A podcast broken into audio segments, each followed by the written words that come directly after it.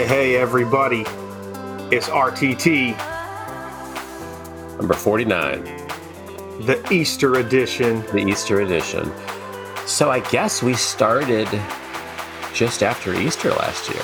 I guess I don't exactly remember when we started, but Oh, because it's 49. it's 49, So so there you go. it must have been uh, just after Easter, uh, which probably sounds right. Um, Yep. uh, so, and so we did, this is our first Easter Rogue Table Talks podcast edition. Ah, it is. Yeah, right. Well, quarantine, Rogue Table Talks, Easter. Yeah, Easter quarantine. Are we showing, is this, we're videoing right now, but also audio. Are we, will people be able to watch the videos? I think so. Yeah, it's on YouTube. All right. Yeah. Uh, So yeah. So uh, um, yeah, let's dive in because kind of like to talk a little bit about just Easter, uh, Easter uh, in what it means, uh, and Yeah.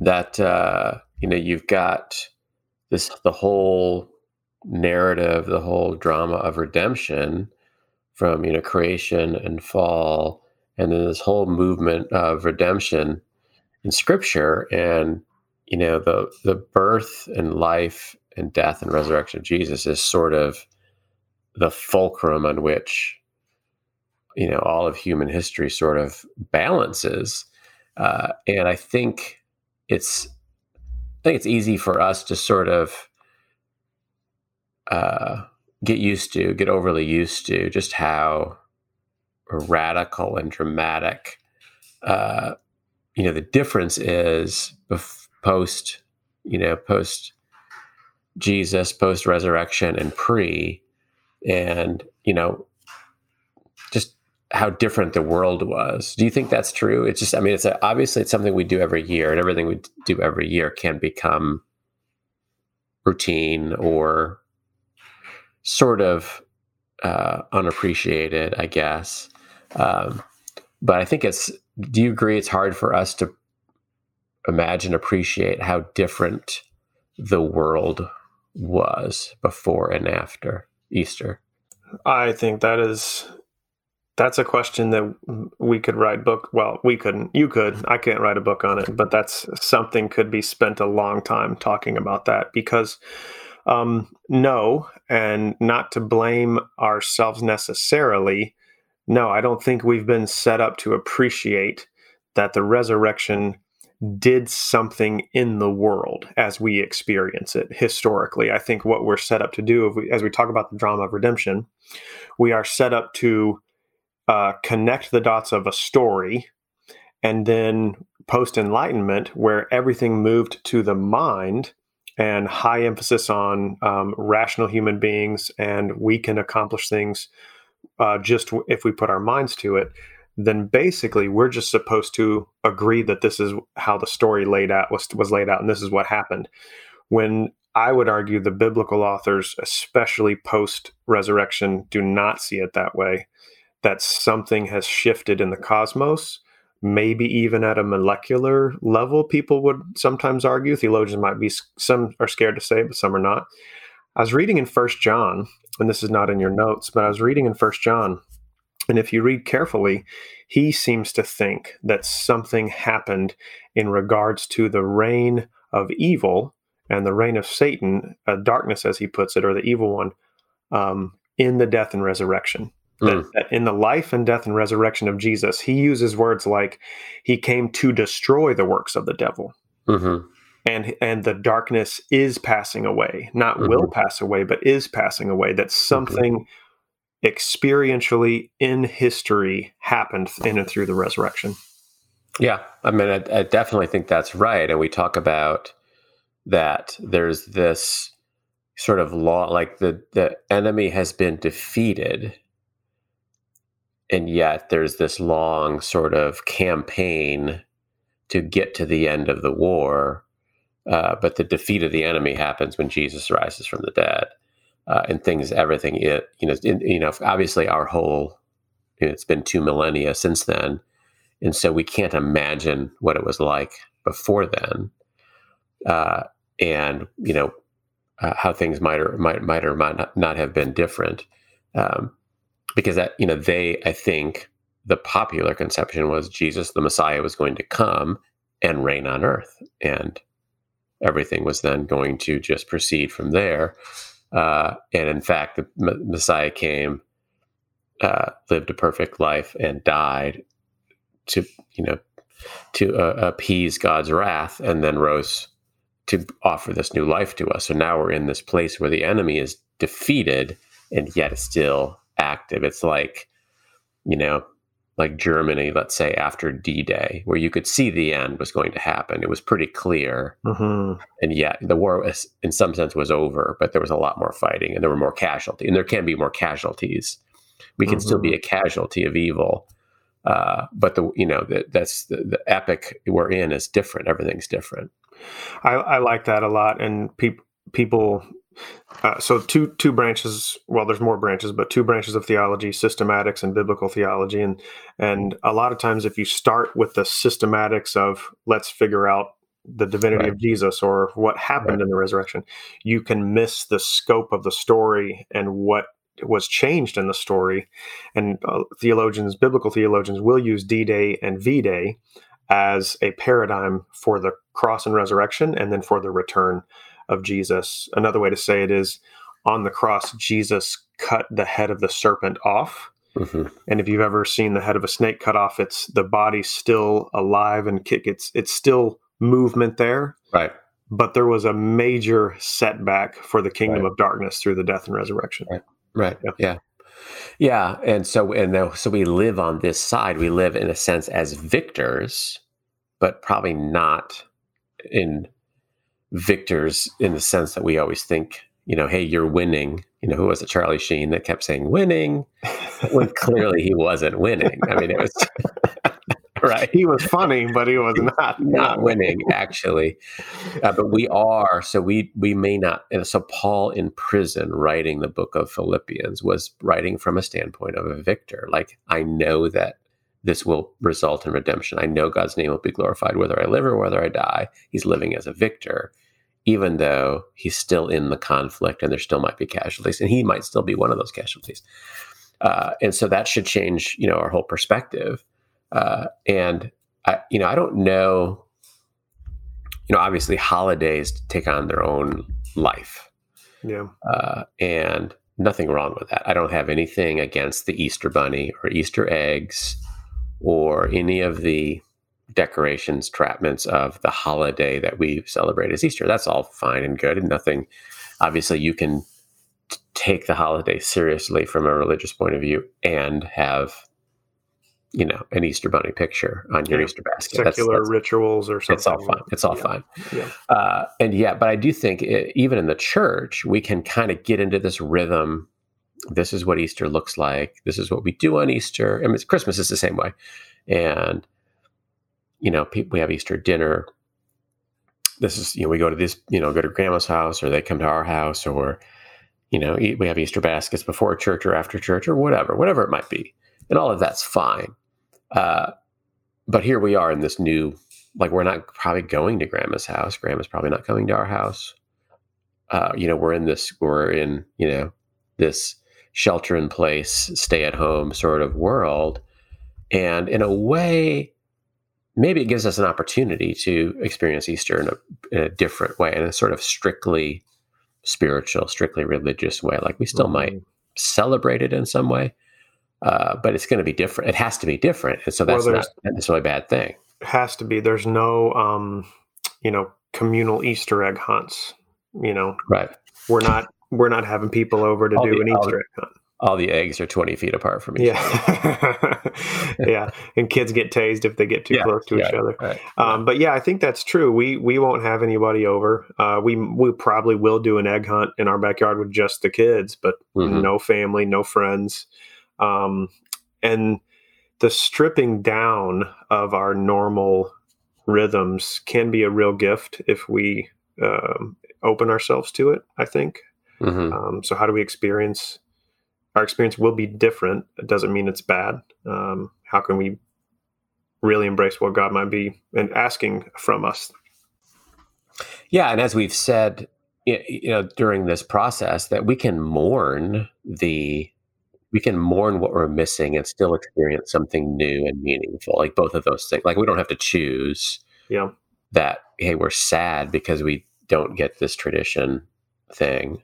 That that can be we can be we can mourn, and we can say okay, but then what does a meaningful observance of Easter maybe look like? Uh, the both of those things can be can be true. Yeah. Um, so uh, that's so. I think we've we've done our job. Put Easter in perspective. We check that box. Done. Done. Done. now you all see. Yes. Right. Now you understand. So let's look. Uh, Luke 24 is when Jesus appears uh, to his uh, to the disciples, and it's there's some interest. There's an interesting interaction interchange there that we're going to talk about this weekend. Uh, but Luke 24, 36 through 38, um, we read, While they were still talking about this, Jesus himself stood among them and said to them, Peace be with you. They were startled and frightened, thinking they saw a ghost. He said to them, Why are you troubled? And why do doubts rise in your minds? Which um, I think are interesting questions uh, for us. Why are you troubled? And why do doubts arise in your minds? And there's sort of an obvious answer, and then sort of a maybe deeper, like the question is maybe on two levels. Like, hey, we're startled, we're troubled because you were dead and you just showed up amongst us like a that looked like it was a ghost. So, you know, not not trying to be a smart aleck, but that's why we're troubled. But but that's kind of what Jesus does to him because he's not. It's not really like any type of deeper layer of metaphor or anything else. It's just point blank. Why are you guys troubled? Yeah, and the, it's the answer is obvious because you were dead and now you're among now, us. boom, you're right here. Would you not be troubled You by just this? appeared. We thought you were a ghost. Yeah, come on, Jesus. Come on. yeah. Um, and that's Yeah. maybe uh, you know so it, so there's an obvious we can say why are we troubled right now well there's a global pandemic uh, Right. and not just that we're stuck at home but many people maybe are without jobs or less income or can't work as much or they're sick or a loved one is sick or whatever. So there's an obvious there's probably always an obvious answer to why are you troubled right? Yeah. because there's trouble in the world and jesus says that. Um, and but he, you know i think he means something a little deeper than that that maybe speaks to their expectations of what they thought was going to happen like they thought jesus was going to you know think about it palm sunday he rides in hosanna palm Mhm. the whole the whole nine and it looks like hey we're we're a couple of weeks away from sitting in rule next to jesus Mhm. maybe i mean that's right i mean I think that's fair. I think that's a the anticipations around coming Messiah, um, and what many people around that time expected was someone through the lineage of David, and that meant a king, and that meant a victor, um, to give Israel rest from their enemies, just like David did, and just like this Messiah. Messiah is not not really a spiritual term; it's anointed one. mhm, Um, uh, but what I think is that this is interesting because their expe- expectations actually uh, shaded the way they interpreted the, the scripture and what they missed because they missed Isaiah 53 mhm. that the suffering servant was the one who died on behalf of Israel. They thought they thought the suffering uh, servant they actually interpreted as Israel's enemies. Like Right. this this Messiah was going to make them pay, and then they missed Zechariah nine nine. They they that's what they sang. Uh, when he came in on Palm Sunday, because gentle, your king comes to you, gentle and mounted on a donkey. A donkey is a beast of peace, not a war horse. Mhm. And so their expectations, I would argue, shifted the interpretation of the scripture and what Jesus was supposed to do. And he exceeded those because he delivered us and them from something more powerful than Rome Mhm. sin, the dominion of sin, like we talked about, something changed in the resurrection. But he also subverted those. Um, Mhm. He disappointed them. Um, yeah an actual reign and rule is coming mhm. Uh, it you know so those scriptures that they were leaning on are scriptures that are probably yet to be fulfilled uh, and uh, but i do i do think to to keep that thought going that obviously it's easy to see in retrospect how they oh well these scriptures were right there did you not see them Mhm. And yet and so that they didn't see them and that they didn't take them into full account was part of the reason why they were troubled like they they sort of missed they sort of missed the whole story when they probably shouldn't have. Um, and yet i think we do the same thing in a different we do the same thing all the time where you know all of the so bad things happen and i think jesus might want to ask us so why are you troubled? Not that it isn't troubling. So you know because there's an obvious answer well here's why i'm troubled. But why exactly are you troubled? And what like what is the cause of your trouble? Uh and you know what were you leaning on that caused you not to ever be troubled? And maybe that was the wrong thing. Hmm. and that had to be subverted. That has to be Mhm. subverted. Mhm. So there's a sense in which that's always a really good question. Not that, hey, you shouldn't be troubled, but what should the cause of your being troubled be? Hmm. Does that make sense? Yeah. Like whatever you are troubled by might be revealing that that's the very thing that needs to be exposed that maybe shouldn't be troubling you. And there's a deeper reality that you need to be troubled by. Right, right, right. That what's troubling me fit is that my old, just like the disciples, the narrative that I had, how this was supposed to play out, is being subverted, and that's a, and ultimately a good thing, but it's troubling because I maybe put too much stock in it. That Yeah. that, you know, I have this clear path to retirement. I have this clear path to whatever. Now this comes and everything's uncertain. And now I'm sort of thrown back on first principles when everything always, all of that always was uncertain. Always has been first principles. We just have the, I would argue, the wealth and today the technology um, and the advances to insulate ourselves a little bit from the need for first principles, which Mhm. something like I'm not in control of my life. Um, Yeah. You know, God's the author of my story. I can't prolong the days of my life by anything Right. I do or don't do. Um, Right. yeah. Right. Yeah. So I think it's not, and I don't want to say, I don't want to be overly, I'm not trying to spiritualize it in a sense because it, it, the global pandemic is troubling. Yeah. You're right. So people are truly suffering. People are out of work. They don't know how to pay their, they're going to pay their bills maybe. People are sick. People are dying. Loved ones are dying. This is actually, uh, now, of course, to some extent, this happens in the world all the time. It's shaking us up in the first world, but it's happening all the time in a lot of the world. Uh, and so the question isn't, why are you troubled? With the implication that you shouldn't be troubled. Everything's great. Yeah. But like, what about this really is troubling you? And maybe that's some of that's misplaced, and some of you know what we're going through, the suffering that we're going through now, should redirect us back on the story, so that we see Scripture rightly again. Like in this world, we will have trouble, and um, that the you know life comes after death, and because I think we see you know we see all the scriptures of blessing and prosperity and all of that stuff. And that's sort of just like the disciples. It's not false, but if that's all we see and we miss this reality over here where, hey, all the apostles were actually executed. And, uh, you know, And all the people in Hebrews 11 never saw the fruit Never of that saw it. promise. right. And Right. there's always in exile, there's the people of God, and there's the remnant, so to speak, within the people of God. There's the people within the people who are true and genuine, faithful believers, and there's the people of God as the larger circle.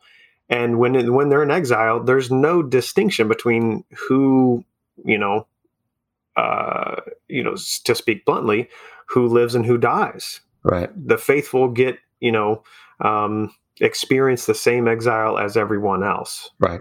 That's right. That's right. Yeah. Just like, you know, you could say the first, uh, I don't know, is it the first four plagues hit both Egypt and Israel. Mhm. Uh, Yeah. uh, and so I think that's that that that if the if I had an expectation that I was going to go through life without suffering, that no one, you know, that nothing bad was going to happen now, and this pandemic is troubling that, then that's probably something that needed to be troubled. Uh, and yet, so then, how do I live with joy, the fruits of the spirit? How do the how can I manifest the fruits of the spirit during this time when it doesn't feel joyful, it doesn't feel peaceful, you know, it doesn't feel good. Uh, and I would just argue that's how you know they're the fruits of the spirit because you can't manufacture them on your own. You know, joy Yeah. doesn't come from joyful circumstances; uh, it comes from the Holy Spirit. So I do think there's this there's sense of Good Friday.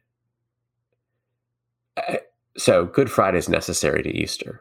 Is maybe one of the what I'm trying to say. Like it's easy for us just to skip right to Easter.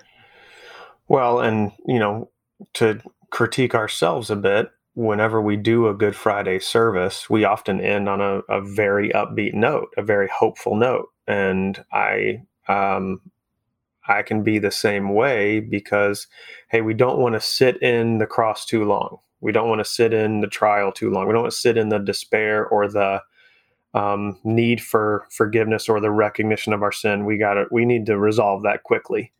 And I Right. I don't know if that's the best move. I think Right. You know when you look at just the th- the three days, the Friday death, there's not a Saturday resolution. There's not a Friday night resolution. There is a Sunday morning, um, but then it then it comes gradually for a lot of Mhm. people. Um, and so to sit with the nece- necessity of the cross, I think, is important and Good Friday. Yeah, because uh, and I think that's obviously part of what troubled the disciples is they it's not only that Jesus died, but this whole beaten, humiliated, suffering. You know, he wasn't like uh, uh, what was it? Uh, was it Socrates that they they tired of, and he they made they gave him the hemlock to drink or whatever a, Oh, right. as an honorable way to, to to you know or an easy way to get to kill himself. It was this public, you know, he everything about what he's his ministry was seemed to be officially repudiated and humiliated, and um, and we talk about the humiliation of Christ, uh, and and that's I think scandalized them, and it sometimes I think it sometimes scandalizes us because, I mean, what should we? What is the message of Good Friday? hmm Is that our sin was not easily band-aided over, Yeah. right? That Right. It's yeah, that's a great point. And I had one of my favorite profs in um, at Covenant used to talk about if you want to know how bad the diagnosis is, look at the prescription. mhm, It's not Advil for a gash or for cancer. It is the death of the eternal Son of God. mhm. And so read through that prescription back into the diagnosis and you should quickly identify, yeah, we humans can make a pretty good mess of things really fast. I can make a mess of things fast. Yeah, and I think that's that um, that he it was necessary for Jesus to do all of those things in order to pay the penalty for our sin and satisfy God's wrath. Uh, and then it was necessary for him to rise to, to to give us this new life. And that if I hold both of those, I can see that the new life is really a, a life that doesn't bind me up into sin necessarily that allows me freedom to live uh, under his power that allows me fruitfulness that all of this stuff that uh, the death and resurrection and then of course eternally uh, with him. And i think we don't believe this consciously or cognitively but we can kind of say jesus rose so that we can have comfort prosperity like I never have to feel bad because Mhm. hey, you know, Jesus conquered death. So, but we still die. Jesus conquered death, but we still die. But we still die. Yeah. Yeah. So we're still living in this world that's again, victory is is assured, but we're still going through suffering and death, and that's probably necessary for us to really live in the victory. That without the suffering and death, I don't, you know, I think, yeah, I, one framework that has been helpful that people use is the already and the not yet yeah. framework. Like, right. These are things are already true about us. We are sons and daughters of God. We are victorious in Christ. Um, we are overcomers. Um, all of these things that have happened as a result of Jesus' adoption and death and resurrection. Right. But there's a not yet. It's not yet complete. It's not yet fulfilled. It's not yet experienced in its wholeness. And so, yes, resurrection life is now, and yet there's a not yet to that. Yeah.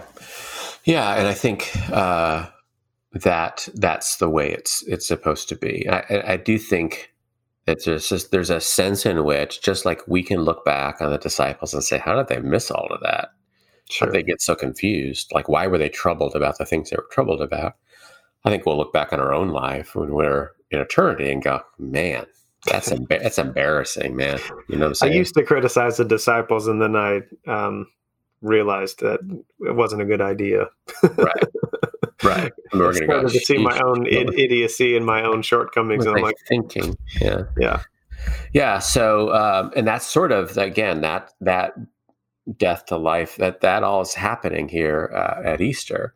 Uh, and uh, I'm going to jump to the next the next thing uh, that uh, you know. One of the, well, one of the things he says is "Peace be with you," uh, mm-hmm. Which is um, Talk about that. So, what, what that would that have been shalom? Was that mm. what, he, what he said? Yeah, yeah, yeah. Shalom. So, what is uh, talk about what shalom? Yeah, is. yeah. Shalom um, in the Jewish mindset is not just I have no stress. It is a holistic sense of oneness that Adam and Eve would ex- have experienced in the garden perfect communion and oneness with God, communion and oneness with self, with each other, the harmony with the ground. Um, there's no curse in the ground. So, this shalom is probably even bigger than, hey, don't be afraid for them. It's probably indicating a larger narrative at play, as in, um, Jesus is this connector of renewal of the cosmos and everything that was lost in Eden is now being started in momentum again and regained. Yeah. So everything as it was meant to be, everything yeah. as it should be, everything in harmony. That's a more concise way of saying it. that's good. and so I think that's, but again, in order for that to happen, all of, you know, Good Friday had to come, all of the suffering, and yet and so they can have peace, peace be with you. Yet you're going to have difficult, you're going to have a di- difficult time of it for the next 20, 30 years until your death comes. Mm-hmm. Both of those things can be true. And I think for again, for us, we can equate peace with everything smooth and nothing hard happens, which obviously just that's not what Jesus means right. uh, to them.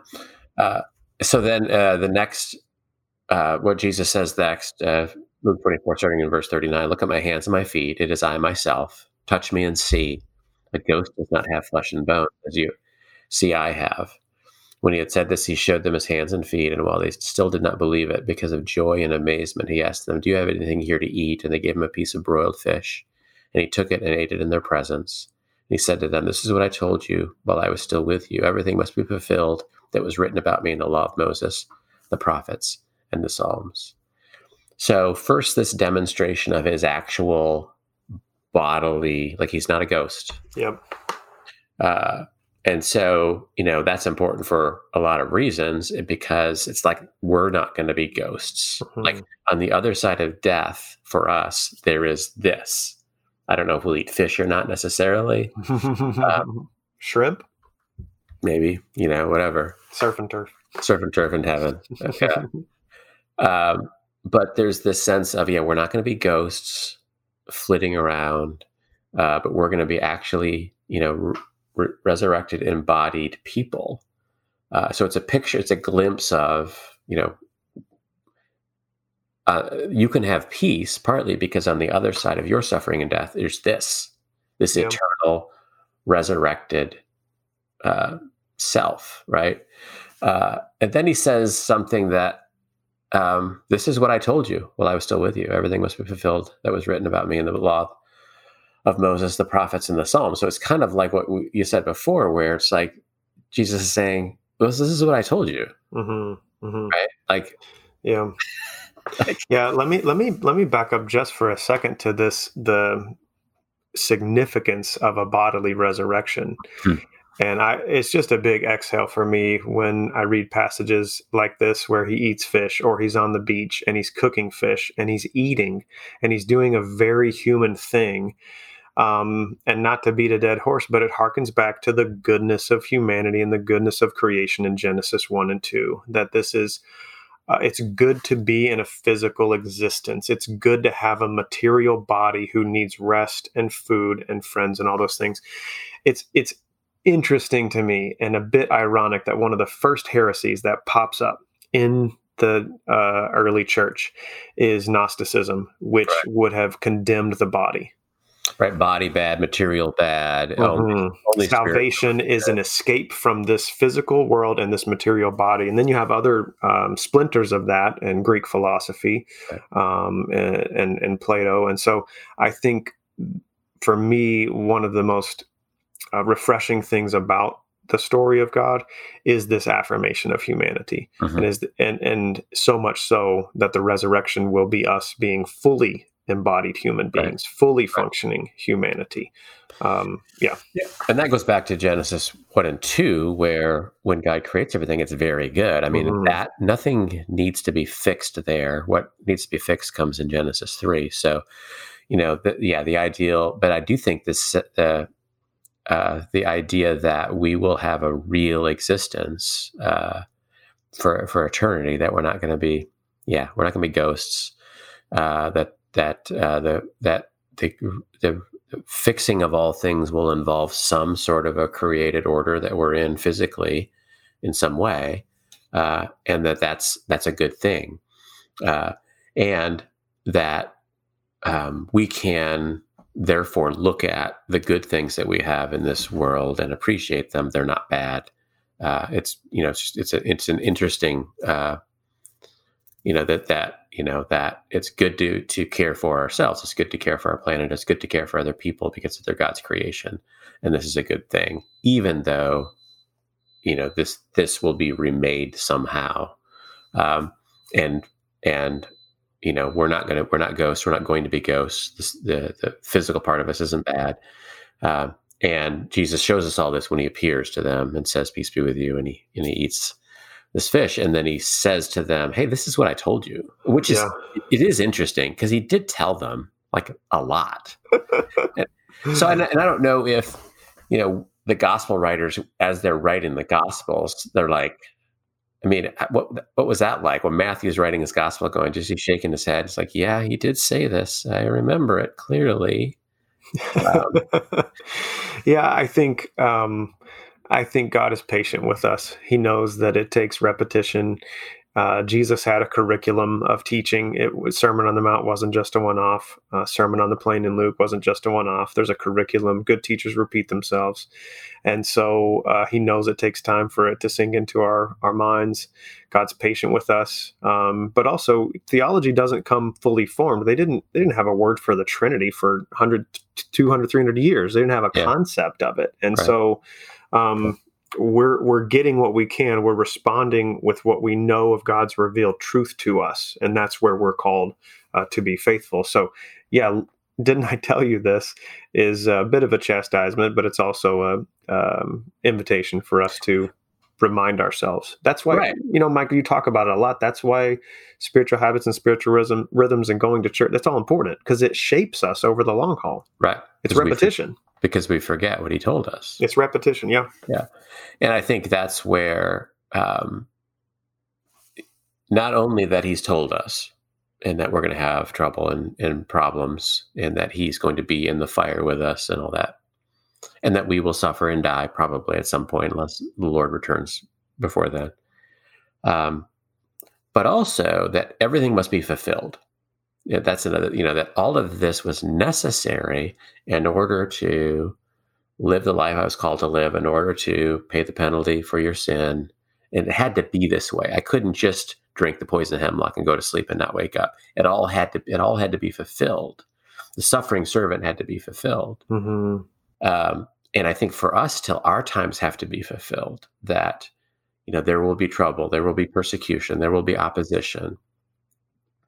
Uh, that you know if we live to the time end times there will be a tribulation of some sort that all of this stuff should like it all has to be fulfilled. We are in a story and the story's not about us right? The story is about god's redemption of all things. Easter is a, a fulcrum of that but we're in this story and it all everything has to be fulfilled and everything will be fulfilled and likely the fulfillment of that will be surprising to us, just like it was surprising to the disciples. Like we're not, you know, I'm very suspicious of people who have this real precise, you know, eschatological timeline where everything like this, then this, and this. Like I, I think we are told to be ready.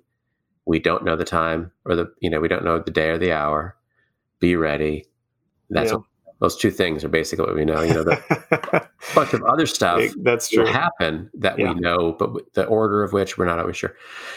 Uh, and I just feel like that's in a sense when we live with that knowledge, it really ennobles and raises up our lives out of the day to day, out of the I don't know, out of the routine of live, you know, that's required to live the lives that we live and that's not necessarily bad, but there's so much more to it. And Easter is a reminder that the times have to be fulfilled, and we're living in some sort of some part of the story, and you know there's a fulfillment that will take place. Yeah, and until then, death and resurrection is the template for our lives. Yeah, it's it's it's it's in it's in the earth. Mm-hmm the right. the it's in the soil literally there's deco- death and decomposition and that's what's necessary to produce new life every time you eat whether you're a vegetarian or not something has to die for mm-hmm. you to mm-hmm. live right and so this this template and paradigm of death resurrection is ours until it's only resurrection right in the words of ron swanson the salad has to die in the mouth of the animal that he's going to eat says your food is food for my food. That's perfect. Yes. That's um, perfect. but that's right. I think and Jesus says in order, you know, the seed the seed must fall to the ground and die for mm-hmm. the, the, the plant to come up. And we have to be reminded of that, you know, living sacrifice. We crawl on the altar every day that we deny ourselves. Uh, and it's and, and, when we do that, we follow the pattern that Jesus lived out and lived out in, in, in Easter. Um, and so I think that's, I don't know, I think this is sort of a Good Friday and Easter kind of podcast. Yeah. Um, where, um, you know, why are we troubled? You know, what really is the cause of our trouble? Not that we shouldn't be, but if we should be troubled by the right things. Uh, and what does the fulfillment of our times look like in, in our lives? Or what does our death and resurrection look like? And how do we celebrate Easter? That way. And, you know, in this unique time, maybe how can we celebrate Good Friday and Easter in a way that's different uh, and maybe more meaningful? Yeah, that's good. I, I haven't uh, fully fleshed that out for us or for myself yet, but it will probably involve some family communion, uh, probably mm-hmm. some personal silence for me, um, and um, some other type of practices identifying with Christ on the cross. Mm-hmm. I think yeah. I, am not trying to promo the prayer stations, but go through the prayer stations that Calvary has put together and put out. Um, but that's this this podcast will release after that, so I mm-hmm. guess it's, it's moot yeah. to some degree. Yeah. Right. Yeah. Uh, right. I, I, do think that um, it, it's it's not something I thought about really until you know, here we are this week because everything we're living in this whirlwind of yeah. everything. Uh, but it's probably something that would be good, helpful for us to think of. And maybe this will be an Easter unlike other Easters uh, in ways that are both uh, difficult, uh, but also in ways that are meaningful. So, yeah. Yeah. And so maybe I'll just, we'll just leave it there. Um, have a meaningful Easter. Uh, live in uh, the peace that God has for you uh, mindful of the fulfillment of the times, and uh, living the new life that He's given us. So, with that, grace and peace. Thanks for listening to Rogue Table Talks, a Calvary Church Media Productions podcast. Be sure to subscribe and leave a review wherever you listen to podcasts.